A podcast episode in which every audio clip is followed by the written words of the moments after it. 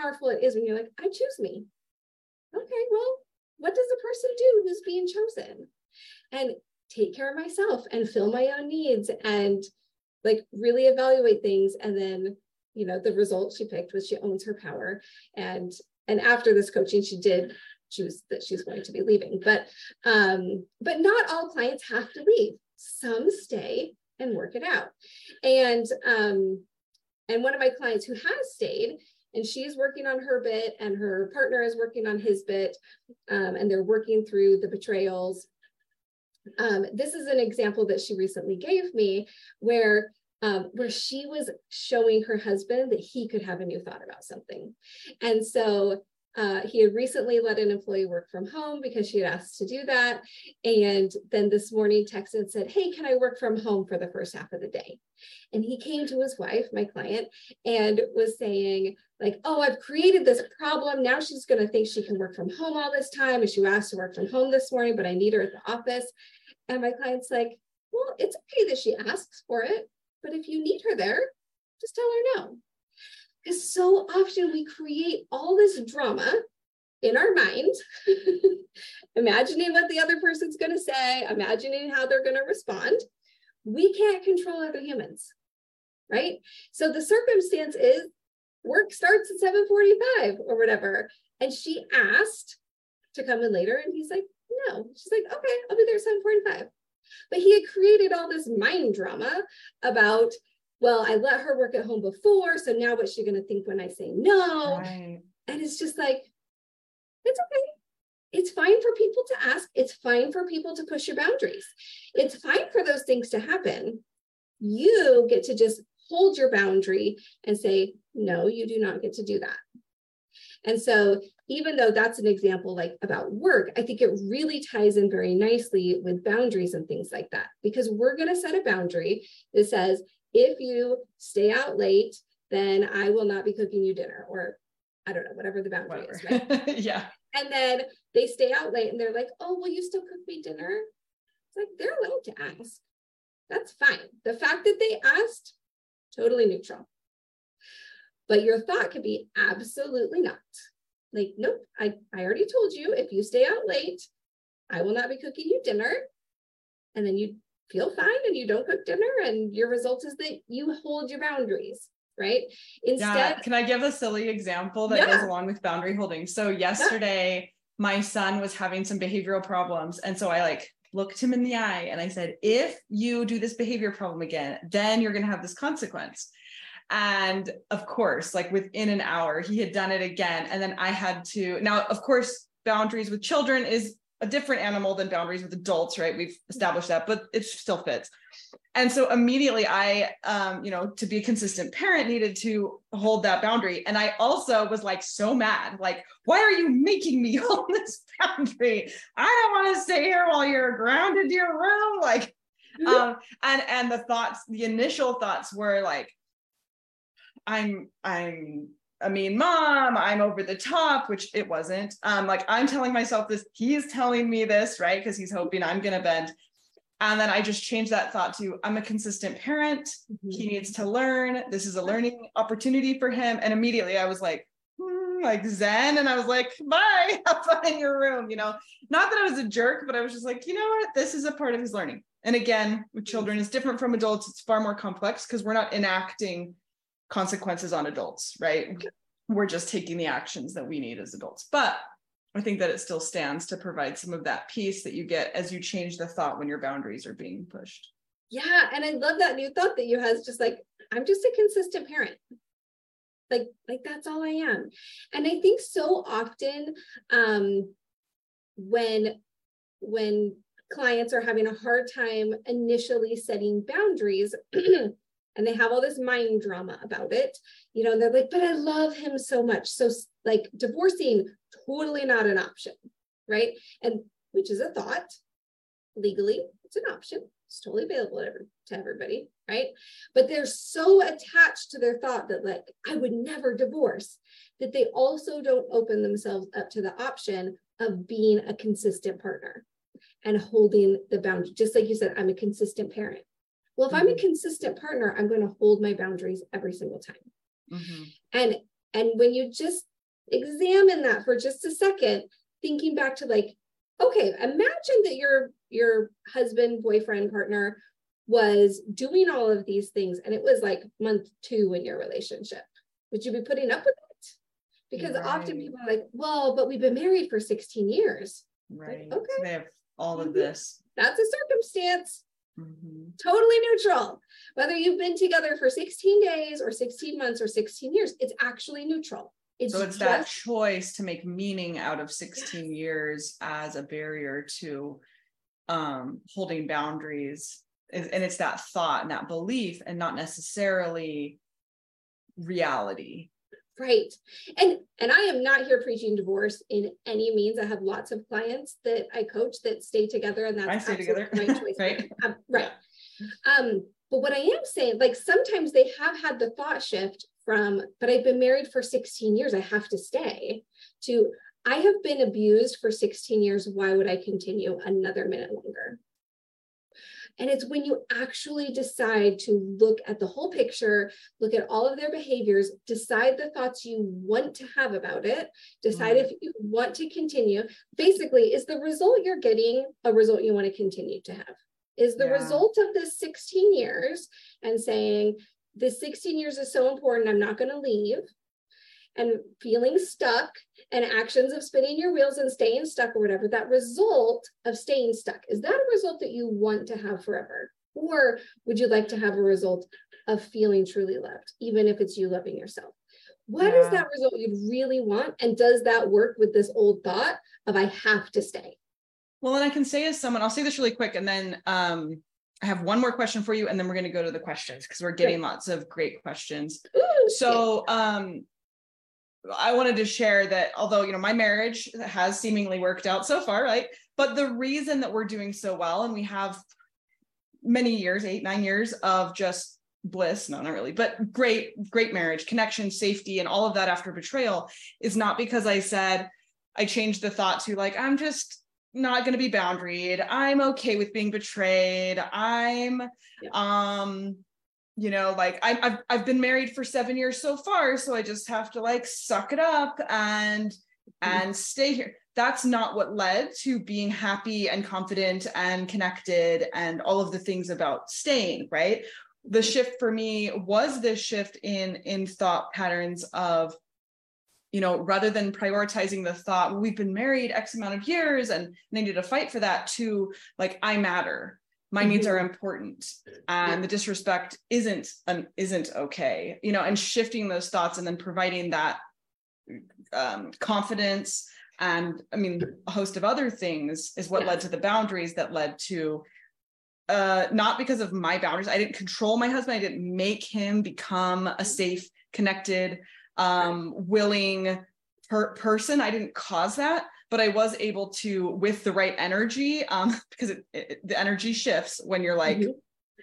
I, I, actually, I'm not going to do this anymore. And then he was really had to face the music because he recognized, oh crap, I can't keep doing this, right? This isn't going to work anymore. And then he had to decide. And if he would have decided the other way, I can confidently tell you we would not be together anymore because I had gotten to that point, right? Where yeah my priority of my own self-worth was above the priority of the length of the relationship or if his feelings would get hurt or what his parents would say about me or whatever thought that i may have been putting up above that self-worth thought yeah. right yeah. so so here's my last my last question before we go to the the comments and you know you know because we work closely together and i think and you do as well prioritize um, victim sensitivity to those who've been victimized in betrayal violence and in betrayal and in narcissism violence. And um, and we also know that there's such a spectrum of experience um, and hearing this content from one point on the journey of betrayal might be like oh my gosh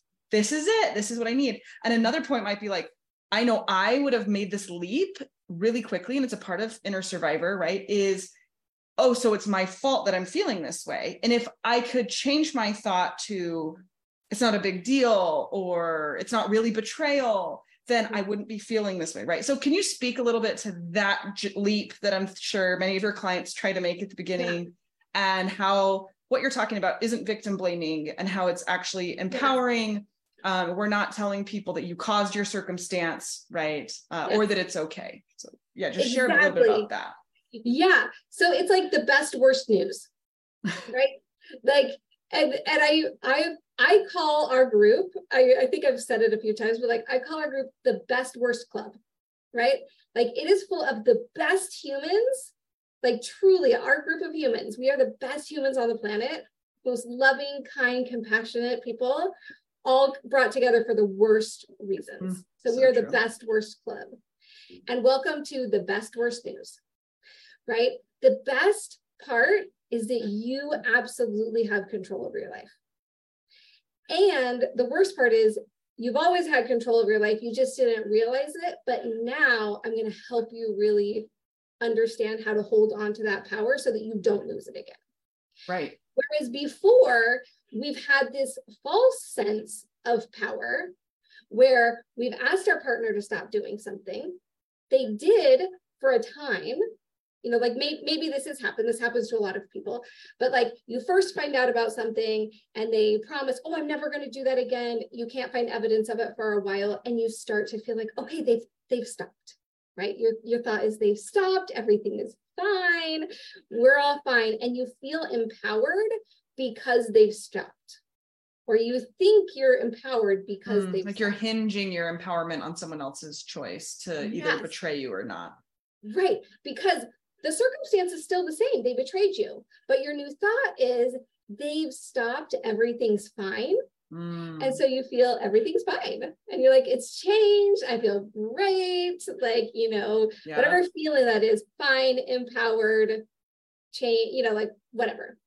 And so you create this result, but you attribute it to them changing, to them doing something different. Instead of it's all about your thought because they could be doing that something different and somebody else could have a totally different thought about it and having a very different feeling. It's never about the actions that your partner's taking. And I know that that's hard to swallow sometimes be, because some of us are like, it totally is. Now, let me say this piece. Just because the circumstance is neutral does not mean you have to be okay with it. So the way this formula sort of works could suggest, well, then I should be able to choose a feeling. I should be able to choose happy all the time and just always be happy. And then I don't ever have to feel crappy and abandoned and whatever. Like all mm-hmm. those. And you have that like toxic positivity, I think can yeah. definitely spin out of this model if totally. gone unchecked, right? Yeah. And I will say, just because you could coach yourself into having a feeling of acceptance for whatever their behavior is doesn't mean you want to. And in fact, there are many things that you don't want to feel happy about. There are many things where it's very useful to feel angry about it, mm. where you wouldn't want to change your thought about it. It's creating a result that works for you. Anger is a movement emotion. We always see in the action line forward movement. You can't stay stuck in one spot when you're angry. Like it, it, you just, you can't do it. Right. And so sometimes those uncomfortable emotions, sometimes we call them positive or negative. I believe, and there's lots of evidence to suggest this, life is 50 50. Now, whether you like 50 50 or not, it doesn't really matter. Like, okay, 60 40, whatever you really feel like life is. Just stick with me for a second with 50 50 life's 50 50. Half the time, we're going to be feeling these very comfortable emotions, like happy and joyful and wonderful and comfortable and all these things. And half the time, we're going to be feeling uncomfortable emotions. We're going to be sad, we're going to be frustrated, we're going to be hurt. That's okay because we can travel between the two and we can go back and forth and back and forth and back and forth right? The, the uncomfortable emotion isn't necessarily a problem, and the comfortable emotion isn't necessarily the lack of a problem. Like, this is just like, I want to feel all the emotions because then right. when I'm feeling these comfortable emotions, I feel it even more. Yeah. And when we learn to embrace this 50 50, I promise it will not feel 50 50. It will feel more like 70 30 or 80 20 because you're not experiencing those uncomfortable emotions for as long because you know how to change them to get out of them. But that is not suggesting that you always must change your thought to be something positive. Like if it is another D Day, you could come up with a thought that would make you feel happy about it. Well, and there absolutely are examples of this. And I'm sure people in our community have met other um part people who from your perspective you're looking at them being like you're being actively betrayed and that person mm-hmm. is like has constructed a story or a narrative that I should say a narrative that leads them to feel just fine about that right and so we see people do this all the time and it can be kind of crazy making like what do you mean you're okay with this this mm-hmm. and this and, and, so i think uh, kind of what you're saying is that like maybe i'm going to use my word my language but it's the same concept yeah. is like whatever's going on, whatever the circumstances, if it goes against my values, mm-hmm. my core values, and you may be unconscious about those core values right now, and you'll want to become conscious yeah. of them. So if my circumstance is going against my values and it it is disturbing to me, I don't have to do some sort of mental gymnastics to make it so that my values change right i don't have to change my integrity change my values change my inner wisdom around that thing that's not actually the goal um, nor is it like your fault that you got into this circumstance, right? Totally. Um, and like you said, you know, yes, you have power over your life, but the whole world, the whole world, at least especially in corporate America, if you're in corporate America, I guess we have people all over the world now in this group, but uh, the whole world really wants you to not be very aware of your ability to have power over your own life. And certainly your partner who is deceiving and manipulating and gaslighting and lying and all the things to hide their deceptive behavior, they don't want you to be able to see that as well. So um, there is absolute victimization that occurs to get you into this betrayed situation. Mm-hmm. And once you recognize, okay, wait a minute, I actually can sink my feet into the ground and I can ground myself and I can start to influence or change my thoughts um, and, and influence my feelings and take actions, um, that's where your power can come from. And then, and that's really Absolutely. good news. That's really yeah. good news. And being uh, open to and accepting of all the gamut of emotion will is more of the goal than okay i'm going to try to change all my thoughts to just be happy um, and i know i've seen you draw this before you draw like a little like cancerous lump on the edge. Tell, Talk to us about that. Yeah. And then we'll go to the questions.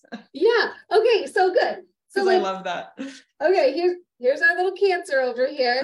um, this is numbing. Okay. So often we're over here. So we can also kind of look at it as a continuum, right?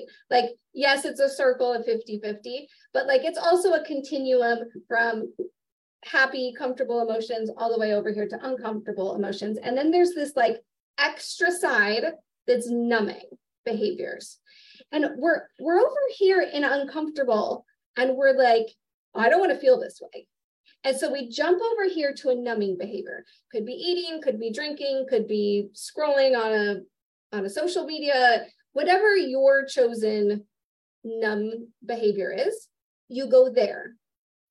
And you think that that's going to solve it because you're not feeling this anymore. But the problem is is that you have to pass back through this uncomfortable emotion to get over here to this side. There's no like jumping all the way. And so you you have to feel this anyway.